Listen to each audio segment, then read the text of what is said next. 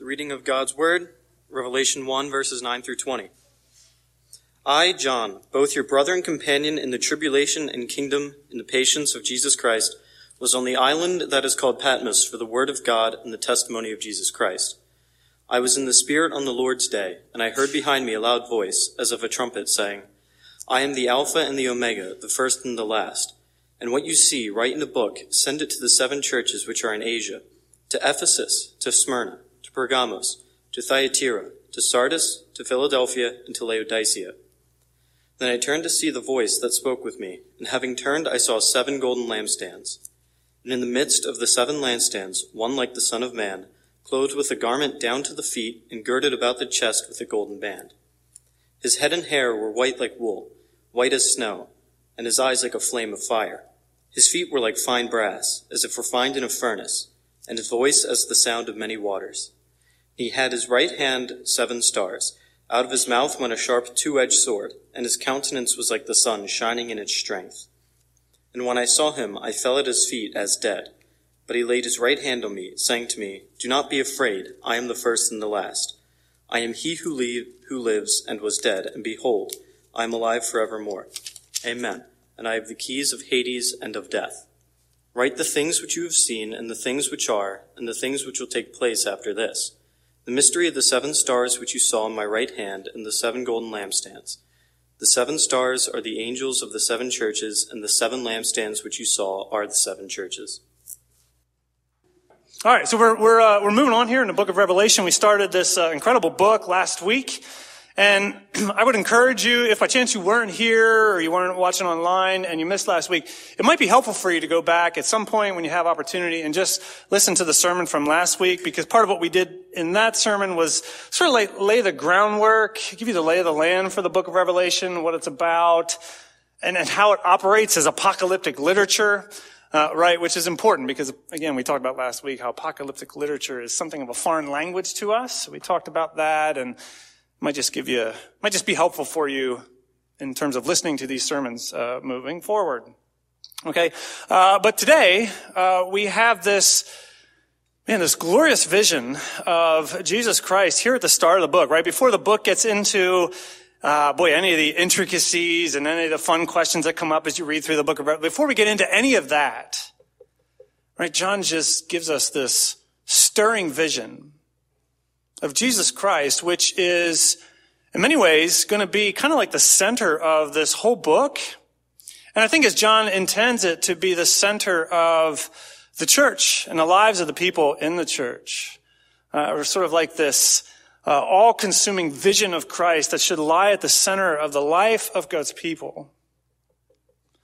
Uh, this, uh, we're in this phase as a family right now where we are getting to know and enjoy uh, the delightful dynamic of a three-year-old boy, which we never had before, right? We had all girls there initially, and so it's just been this wonderful blessing since Georgia and Jeffrey came into our home, right? Uh, but we're learning for the first time uh, what it is to have a two, three-year-old boy in the house, and we're learning of this incredible, ample supply of energy that young boys have.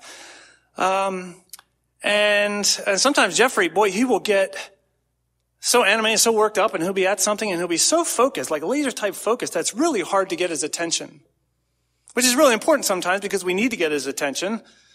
Jeffrey, you shouldn't be running around chasing your, your, your older sister with a stick. Despite what you may think, she doesn't like to be beat over the head, even if you are playing bad guys and good guys or whatever it is. So sometimes we have to get Jeffrey's attention. And so I'm calling to him, Jeffrey, stop that. Hey, yo, boy. right? And he knows I'm in the room. He can hear my voice. Maybe even knows that I am father who has the power to enact uncomfortable disciplinary procedures, he's not listening, but he doesn't care. He's got this laser focus and he's just chasing Georgia around with a stick or whatever it is, such that I almost like physically have to get in his way. Right? And disrupt his, whatever it is he's doing, and I have to like overwhelm him and consume him with me, just so he'll put his attention on me and just listen very clearly. You know, and, and I, I wonder if sometimes Jesus feels that way with us. You think about it, our lives are filled with so many things. You know, from the moment we wake up in the morning to the moment we go to bed, boy, there's uh, text messages and emails and app notifications waiting for you on as soon as you flip your phone on. There's news headlines and Facebook feeds ready to activate your mind, get your mind thinking and perhaps worrying about this, that, or the other. As soon as you wake up, there's kids that gotta be fed and clothed and taken here and there and wherever. Right? And then you've got your, your long list of responsibilities and deadlines and projects and obligations at work, or maybe your homework or the tests and the things that you're studying for at school. We have these watches and Fitbits that remind us that we have to get up and take our 5,000 more steps or else we're going to get heart disease and die a premature death at some point, right? So we got to worry about that. And then maybe even, you know, you just come home and there's a list of things maybe that you would just like to do. List of things you want to get caught up around the house or maybe some shows you're binging on Netflix or a book that you've been trying to read for forever, right? So there's all this stuff going on. We know that our lives are busy. They're ordered. They're scheduled. So much so that you come to the end of the day and you think back over the day and I wonder, okay, what in the world was kind of like the, the controlling center of all, all of that? What, what in the world? Or, or more specifically, you come to the end of the day and you think, okay, was I able today to give Jesus more than a passing thought or a passing prayer, let alone make him the operational center of my life? Out of which everything else kind of flowed and everything else that I did or the, the way I thought about it was all oriented towards. Uh, if you're here with us this morning and you're new to, new to Christianity or you're curious about Jesus Christ or you're, you know, watching online or whatever it is, you know, Christianity operates uh, out of this convicting principle that life that is good Life that is rich and satisfying, life that is full and purposeful and rich with meaning is life that has as its center, right, Jesus Christ, the one through whom all life was given. Jesus Christ as he reveals himself. Right, and yet we all know that sometimes because we're caught up in this, that, and the other, because our minds are thinking about this or worrying about this or full of anxious thoughts or whatever it is, right? Sometimes we just need this arresting vision or arresting sense of Jesus' presence to overwhelm us, to consume us, such that we can see him in all of his glory and put him back in the center of life and have our life our thoughts and our actions in some way, all oriented around Him, relating to Him, flowing out of Him and all that He is. And in a sense, for me, this is what this vision does. And I think this is what John intends this vision to do for the churches that he's writing to. It's this compelling, glorious vision of Jesus Christ that should captivate and overwhelm his people such that it's just their natural reaction to bow and worship and move him into the center of their life. And so our goal this morning is to just kind of sit with the text, kind of soak in and absorb this wonderful vision. I, it's actually a difficult passage to preach, well, for me anyway, because it's such an incredible vision. I feel like you're sitting at a, you know, we're, we're just feeding off the, the mouth of a fire hose. There's so much content in here. There's so much that I would love to talk about. We're not probably not even get to be able to get to the half of it. Which, by the way, it's just a side. I would encourage you this is part of what Revelation does. It gives you these incredible images that we can touch on and try to, you know, apply in the sermon. But man, there's so much opportunity for you to take the image back home and to just kind of soak it in, contemplate it, think about it, meditate on it. You could spend the whole week just with these 10, 11 verses as your devotional material, if you ask me. So our goal this morning is just to kind of walk through it. I'm going to make a few pointers uh, along the way, what this might be referring to and such, and then we'll try to make some just simple application this morning, okay? All right, let's talk about it. So again, we backed it up actually to the last couple verses we read from last week to give a little bit, remind us again of the context. This is John writing to these seven churches, probably with the intention of it going to all the churches. Um, and he says from the very beginning, I, John, your brother, and partner with you in the tribulation, the kingdom, and the patient endurance in Jesus Christ. Right? And we talked about that, that line last week. We talked about a couple things that for John, right? Tribulation, kingdom, patient endurance. That's not off in the future. That's not some distant future stuff. That is, that's all underway in the here and now. Right? As John literally writes, imprisoned on the island of Patmos because he was giving testimony to Jesus Christ and to the Word of God, and he's suffering for it now in prison in the island of Patmos, he can say, I, John, your brother and your partner in the tribulation. He says partner because the churches are starting to experience that as well too. Right? We talked about that to, at this stage in history, to entrust your life to Jesus, to claim Jesus is maybe to face ostracization from your family, your neighborhood, your workplace, uh, and even in some places in the Roman Empire start to experience very physical persecution. And so John writes, your faithful partner in the tribulation, the kingdom, and the patient endurance. And the other thing well, and we said that you know part of the whole meaning of the part of the whole purpose of the book is to help us to understand how those things go together. How is it that Christ can be king? And I can have been brought into this incredible kingdom and yet I suffer tribulation. To what end? Would be another way of phrasing that question. And again, uh, we'll get there as we go. Right? But so as he's there, John says uh, he hears a voice loud like a trumpet saying to him, write down the things that you see and send it off to these seven churches. And so John, he turns to see the voice of him who was speaking to him. And the first thing that he sees are these seven lampstands. And among other things, lampstands, uh, you would find lampstands in the temple, in the Old Testament temple. They would give light throughout the temple, and they would be sort of these symbolic reminders that as God's presence was there in the temple, that presence came with light and with life. So he sees these lampstands, and then he sees one like a son of man, decked out in all of his priestly attire. He's got the long garment all the way down to the ground. He's got the golden sash around his chest, which is probably indicating that this is a priestly figure doing what priests do. They're walking amidst the lampstands. They're tending the lampstands, tending the wicks, making sure there's fuel in the lamps, making sure the dust and the cobwebs are cleared off so that the lamps can light uh, and shine brightly. And, okay, so you have this reference to Jesus as the Son of Man, which again is something that the book of Revelation is going to do a lot and that it borrows imagery from the Old Testament all over the place. And this is actually an image that's borrowed from the book of Daniel, Daniel chapter 7, which is another book written in the context of great suffering. Right? The Israelites had been swept away from their homelands, from their life, from their families. Uh, they're suffering in exile, imprisoned in Babylon under King Nebuchadnezzar. And in the midst of their hardship and in their trial, Daniel gets this, well, he gets multiple visions, but one of his visions in chapter 7 is this vision of one like a son of man who comes on the clouds to the Ancient of Days, the eternal Creator God. And to this one like a son of man is given a kingdom and a dominion glory and power and people from every tongue, tribe, and nation recognize it, see it, and fall down in worship of it. And this kingdom is eternal. And it says this kingdom will never perish and never fade and go away.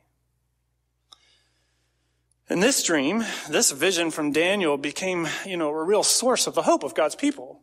The Israelites, throughout the ages, they were looking forward. They were longing for the day when this ancient, or this one like a son of man, this would be given a kingdom. Right? This one who would be their Messiah figure. Which is significant because here's John saying, I see this one like a son of man. Here, now, walking among these lampstands. He's got hair, white as wool. Uh, he's got these eyes that uh, blaze like fire. There's probably a uh, a symbol of these eyes that are able to pierce and penetrate and burn away any kind of like false veneer or false covering that we put over things. It's almost like the eyes of a judge who is able to see beyond all that, to burn all that away and to see the true substance of life, of our hearts and lives, whatever. I was thinking about this on Friday. I got a call from the Sprint lady. That's our cell phone service, Sprint, and uh, and you got a call in the afternoon and you had that little pause in between when I say hello. So you know it's a telemarketing call. But I had actually been needing to talk to somebody from Sprint about something regarding Amy's phone. So I said, okay, I'll sit and listen to this or whatever. And she went through her spiel and said, you know, man, you've been a loyal, faithful customer of ours for three, four years now. We would like to show our appreciation to you. Uh, and in the start of this new year, 2022, we want to, we would love to just give you some things as a token of our appreciation. We're going to give you a nice little smartwatch. Uh, we would love to give you I don't know, these, I don't know what, what, what they are, these little tracker things where if you lose your keys or you lose your phone and you have this attached to it, we can tell you exactly where it is. And I think, well, sometimes Amy spends a better part of her day looking for her keys or her phone. So this might be a good thing. I'll get one of those. Right. So I said, yeah, yeah, sure. Okay, whatever, son. You know, I'll take that. Um, you know, because I'm, I'm trying to get through all the spiel so I can talk to her about this issue uh, regarding Amy's phone or whatever. And, uh, the thing she didn't tell me is that all of these things come with monthly service fees as well too. They do to activate these. I could have swore she actually told me this isn't going to affect your bill at all, but whatever. Maybe she didn't. But uh, after I'd signed all this stuff on you know my emails or whatever and the phone, I went back at the, after the phone call and looked at everything that I just signed and look, well, look at this price now that's jacking up my phone bill. So anyway, I got to send all this stuff back and have another conversation with the Sprint people. the point being. This happened on Friday uh, when I happened to be working on the sermon, and boy, I said, I wish I could have had some of these eyes of blazing fire that could have been seen past all this sales pitch and all this junk to see what was really going on. She was just trying to jack up my phone bill so I would send them more money, right? That's sort of the picture here. This is eyes of a judge who has these eyes of flames of fire. They're able to see past all the junk and the garbage and the false sales pitches and the political talk and all this stuff to see truly what is right, wrong, good, evil, and to judge.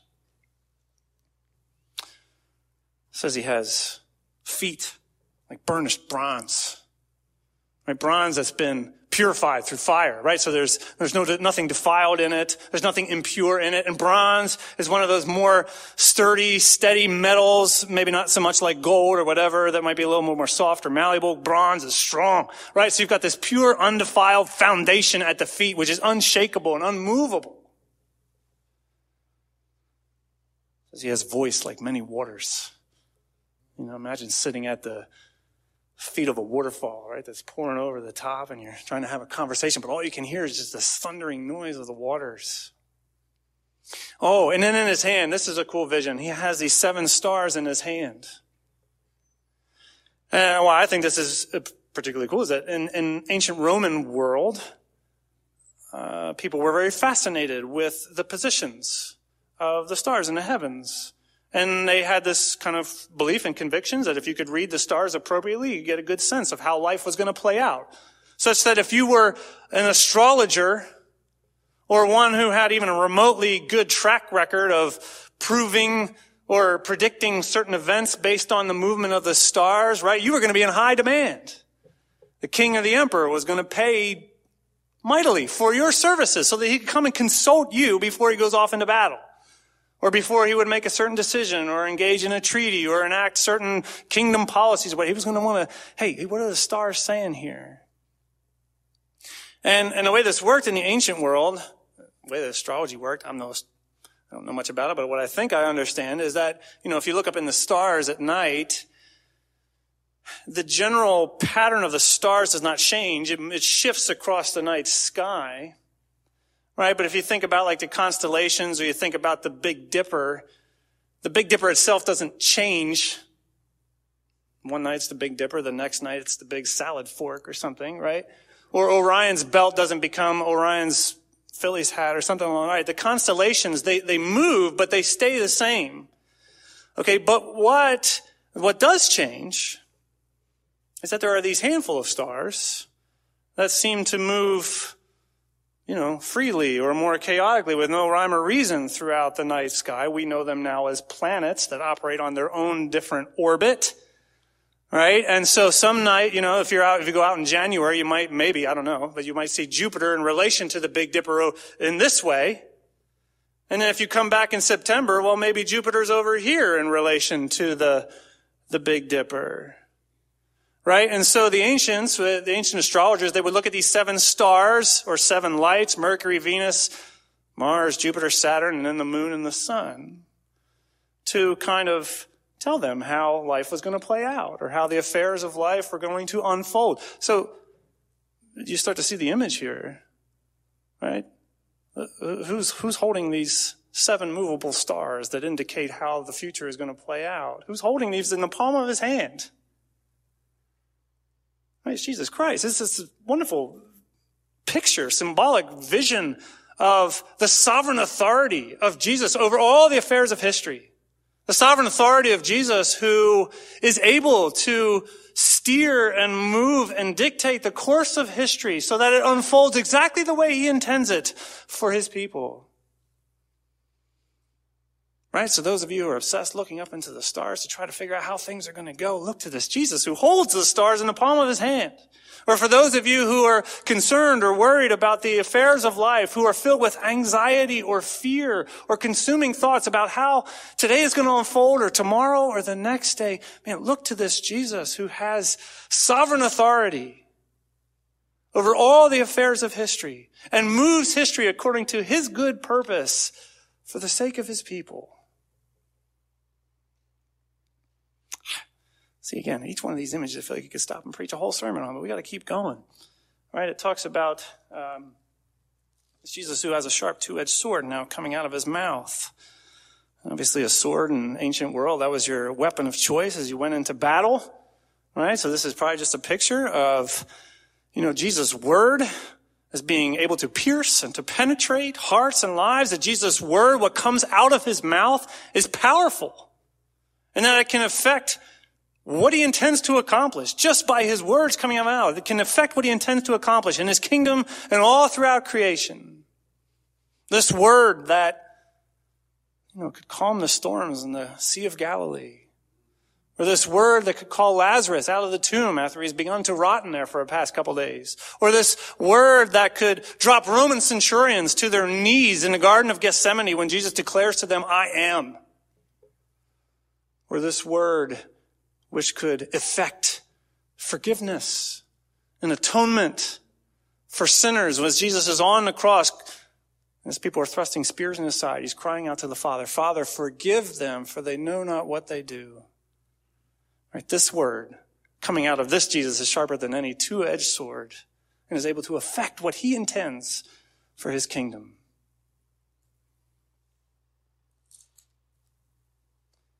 And it says in verse 16, he had a face like the sun shining in his full strength. This is probably the image that stood out to me the most this week. Maybe just because we're in that season of the year where we don't see the sun a whole lot or as much, right? Days are short, nights are longer. Not to mention, that's that gloomy time of year where there's not a whole lot of color in the trees and the leaves and uh, just maybe the skies just seem a little bit more gray than normal. And for any of us in dealing with seasonal affective disorder, this is a difficult time. And we know that, man, a day like yesterday where the sun is shining in full strength is just this, you know, just great source of just blessing.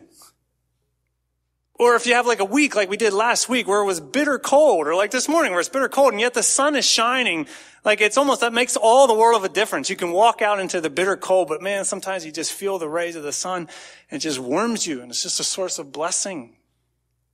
Right? And I think that's part of the picture here. Right? Think about the old Jewish blessings. May the Lord bless you and keep you. May the Lord cause his face to shine upon you and give you his peace. Or the prayers of the psalmist in Psalm 80 where, you know, it cries out to the Lord, restore us, shine your face on us that we may be saved.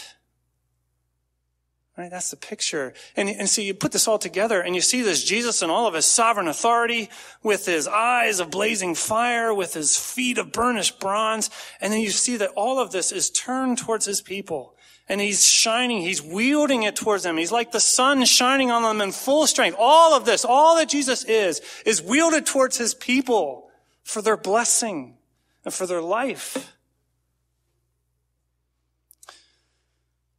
And John sees it and he falls on his face as though dead. There's going to be a lot of people doing that, a lot of creatures doing that throughout the book of Revelation, falling before this Jesus right? Which is a sign of humility, a sign of respect. Think of a traditional culture where you bring your head below the head of the other as a sign of respect, right? But even more than that, it will often be uh, connected to worship. What is John doing here? He's falling on his face, uh, ultimately in worship. Like I like that line, as though dead, like he's in the face, in the presence of this Christ. It's like everything in him, all that he is, or whatever he's consumed with, it, right, it just kind of fades away. It just goes away as if he were dead in worship before this Christ. And again, you know, just see that in the broader context. You know, see it. John writing from prison. See it. John writing and saying this, you know, removed from his family, removed from his life, removed from his home, removed from everything that was comfortable and familiar to him. And in this situation where, for sure, uh, he wonders what life is going to be like tomorrow or the next day. He surely is filled with anxious thoughts or he surely is con- with concerning thoughts of where is my life and my sustenance going to come, right? And yet the picture is in the midst of all of that, yet, when he has this vision of Christ, it leads him into just utter worship, which is going to be part of the message of the book, right? That no matter the circumstance, no matter even the hardship and the trials and the tribulation that you endure, yet to have this overwhelming sense of the presence of Jesus and to see Jesus in your mind's eye as he reveals himself and to be overwhelmed with his presence is able to overpower all of those circumstances, all of those trials, all of those tribulations, and lead you in full, joyful worship. Well, the hand of Christ comes on his shoulder and says, Fear not. And which is an incredible thing, I would imagine, for John to hear. And he says, I am the first and the last uh, which is significant. Right, this is, uh, what verse are we up to now? This is uh, verse 17. He says, Fear not, I am the first and the last. And part of the reason why that's significant, who was it last week that essentially said, I am the first and the last? He said, I am the Alpha and Omega, which is the first letter of the Greek alphabet and the last letter of the Greek alphabet. Who was it that said, I am the first and last, the Alpha and Omega last week? It was God himself who said that. Right? And so I just want to highlight this. This is really significant. What you're also going to find in the book of Revelation are some of the uh, strongest statements in the whole New Testament about the full divinity of Christ. That to see Jesus is to see God himself. That Jesus is fully divine. He is the fully divine Son of God. He is the full, fully divine God in the flesh. And that to worship Christ, to bow at the feet of Jesus, is to worship God himself. Uh, and this is actually something that would get the early church in trouble, right? As they would talk about Jesus as not being just one way among many to have access to God or to learn a little bit about God or a little bit about who God is and what he's up to. The Christians were going around with these absolutist claims. No, that Jesus is God. And as such, not, is the only way to God because he is God in the flesh who has come and revealed God in all of his fullness to us in his very person. We'll have plenty of opportunity to talk more about that throughout the rest of the book, so just tuck that away. But then he says, okay, so I'm the first and the last. And then he goes on to talk about having him doing the thing that no other God, no other God throughout all the annals of ancient history, no other God throughout ancient mythology, or no other God throughout any of ancient literature, or no other God throughout any religious system all throughout history and all over the world would ever dare to do. He says, I've, I've died. I suffered and died. Right? No other God throughout history or any other religious system would ever dare come and suffer death and do it in love for his people. Right? But Jesus says, I am the first and the last. I am God in the flesh who has come and in love for my people entered into a dark and broken world and consumed in myself all the brokenness, all the sinfulness, all the wickedness, all the brokenness of my people's hearts and lives and consumed it in myself and suffered it unto death so that they might experience my life. So I am the first and the last, the one who died, but is the ever living one who lives now forevermore. Basically, basically declaring to the people that which we celebrate every year around Easter time. That yes, Jesus Christ came and suffered and died for our sinfulness and for the sinfulness of a broken world, and yet he didn't stay dead. But three days later, he came walking out of the tomb in triumph and in victory over death and in victory over his spiritual enemies that wield the power of death in the lives of his people. Which is why then he goes on to say, and I hold in my other hand, I guess, the keys to death and Hades. Right, which is another really powerful symbol. Man, so many symbols here we could just preach on by themselves. But this symbol, right, because in the ancient world, it was, it was assumed that the powers of evil, or that the spiritual forces of darkness, or the rulers and the powers and the dominions and principalities, that they were the ones with the keys to death, or the keys to the domain of death and Hades. And yet here's Jesus saying, no, I have risen victorious over the powers of death. And so I hold now in my hand the keys to death and Hades. And so you imagine now powers and principalities and the spiritual forces of darkness coming home after a long day, right? Coming up to the gates of Hades and find out it's locked. And go digging around in their pockets. And where did I put those darn keys? And there's Jesus in the background shaking the keys. You looking for these? right? Which is also such a powerful image too, because it means that not only does Jesus have power to be raised from death himself, but now because he holds the keys and now he's, because he's the victorious conqueror, he can liberate his own people, even from the greatest enemy of all, from the power of death itself, and lead his people one day into full resurrection life. And man, I, I can't stress enough this this vision of Jesus with his blazing eyes and his feet of bronze, holding the stars in one hand, holding in the other hand the keys to death. Man, this was a vision that really empowered and motivated and inspired the ancient church. Because again, uh, by the time the book of Revelation is written, life is starting to get a little difficult for these Christians, and it's only going to get worse. Right? This is written probably on the heels of Nero and some of the terrible things that he did to Christians, but it's only going to get worse from there. Right? You hear the stories of Christians who were torn limb from limb or impaled on stakes and covered in tar and lit on fire for Nero's garden parties, you know, or were thrown to the lions and all that, you know, but it's a simple fact of history. It really is. It's a simple fact of history that in the midst of this tribulation and trial, the church exploded onto the scene and grew incredibly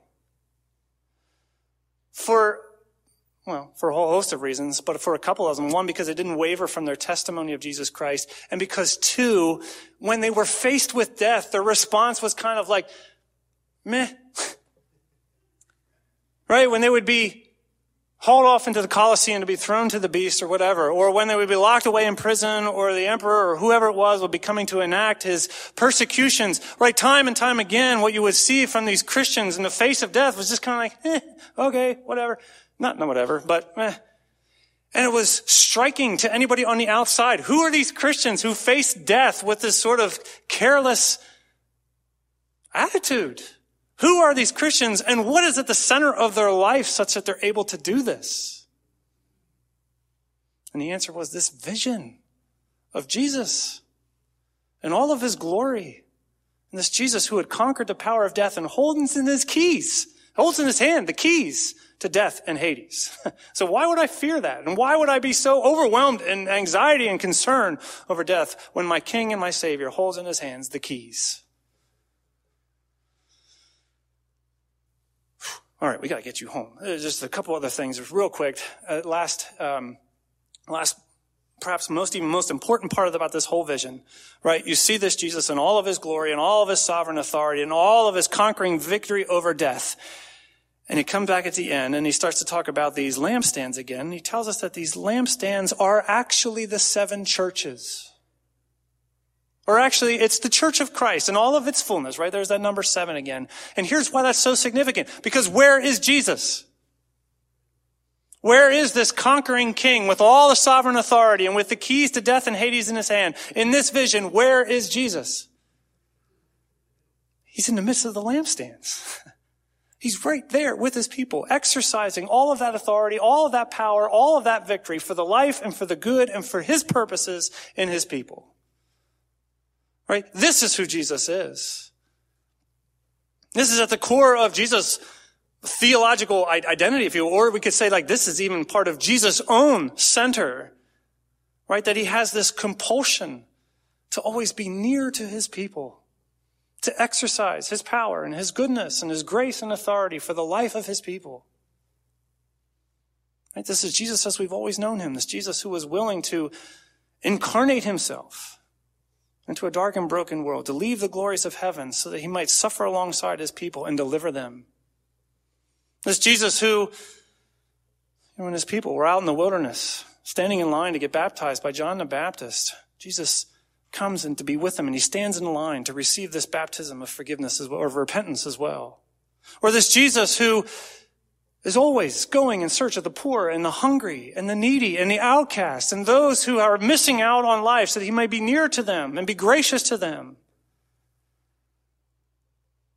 Right? Or again, this Jesus who chooses to identify with his people so intimately, so deeply that he even takes upon himself their sinfulness, their brokenness, so that he might suffer it, so that they don't have to, and they might be recipients of his eternal life. Man, this vision is the stuff that causes churches to grow like wildfire and causes churches to stay focused and to stay empowered and emboldened in the face of death. And man, this is a vision that if you just take it in and you receive it and you contemplate it and you meditate on it, man, it can cause you to desire to put Jesus back into the center and to live life out of worship of Him.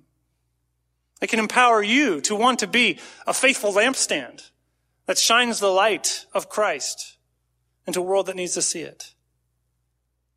Right? This vision of Jesus will have you excited that Jesus would be the priest who comes and tends the lampstand and trims the wicks and fills the tanks and, you know, and does sometimes even the painful work of convicting and challenging and rebuking and warning and exhorting us so that we might more and more reflect him and radiate uh, his life and his goodness. And so I hope it does that for you this morning. I'll maybe leave you with three questions to take home to consider. And the base, first basic question is how are you doing living with this Jesus at the center of life? How are you doing, you know, not just giving Jesus a passing nod or how are you not doing, how are you living not, how are you doing living not with just Jesus as a part of your life, but at the very center? How are you doing drawing your hope and your comfort and your assurance from Him at the center as opposed to some other thing? Second question I would ask you is how are you doing as a lampstand? And does your testimony to Jesus match this Jesus as he's revealed here?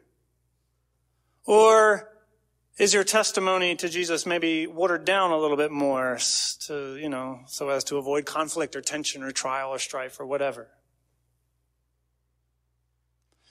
And then the last question I would just say, and thanks, you guys have were with me here. A little over time today. But the last question going to ask you is, how are you doing living life in full dependence upon this Jesus? I think it's interesting that, you know, they call the churches lampstands. They're not actually the lamp itself. The lamp itself is Jesus and the power of his spirit. We're just the lampstand. We're just the vessels and we're just the carriers of that. And if we go out on our own thinking, oh yes, I can be a prominent lampstand on my own strength, I'm going to fail miserably every time. And that's the whole point.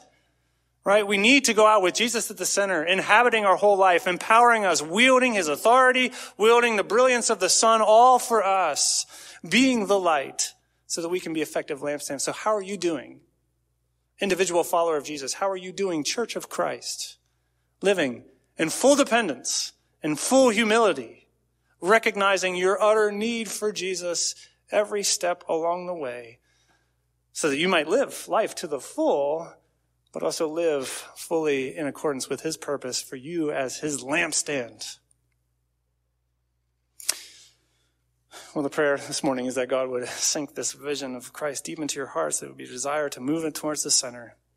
So you would let him tend to your life and so that you would be a good, faithful lampstand. All of us together would be a good, faithful witness and testimony to this risen Jesus until the great day when he comes again. And every eye, ever from every tongue, tribe, and nation all across the planet will see him and bow as though dead in joyful worship.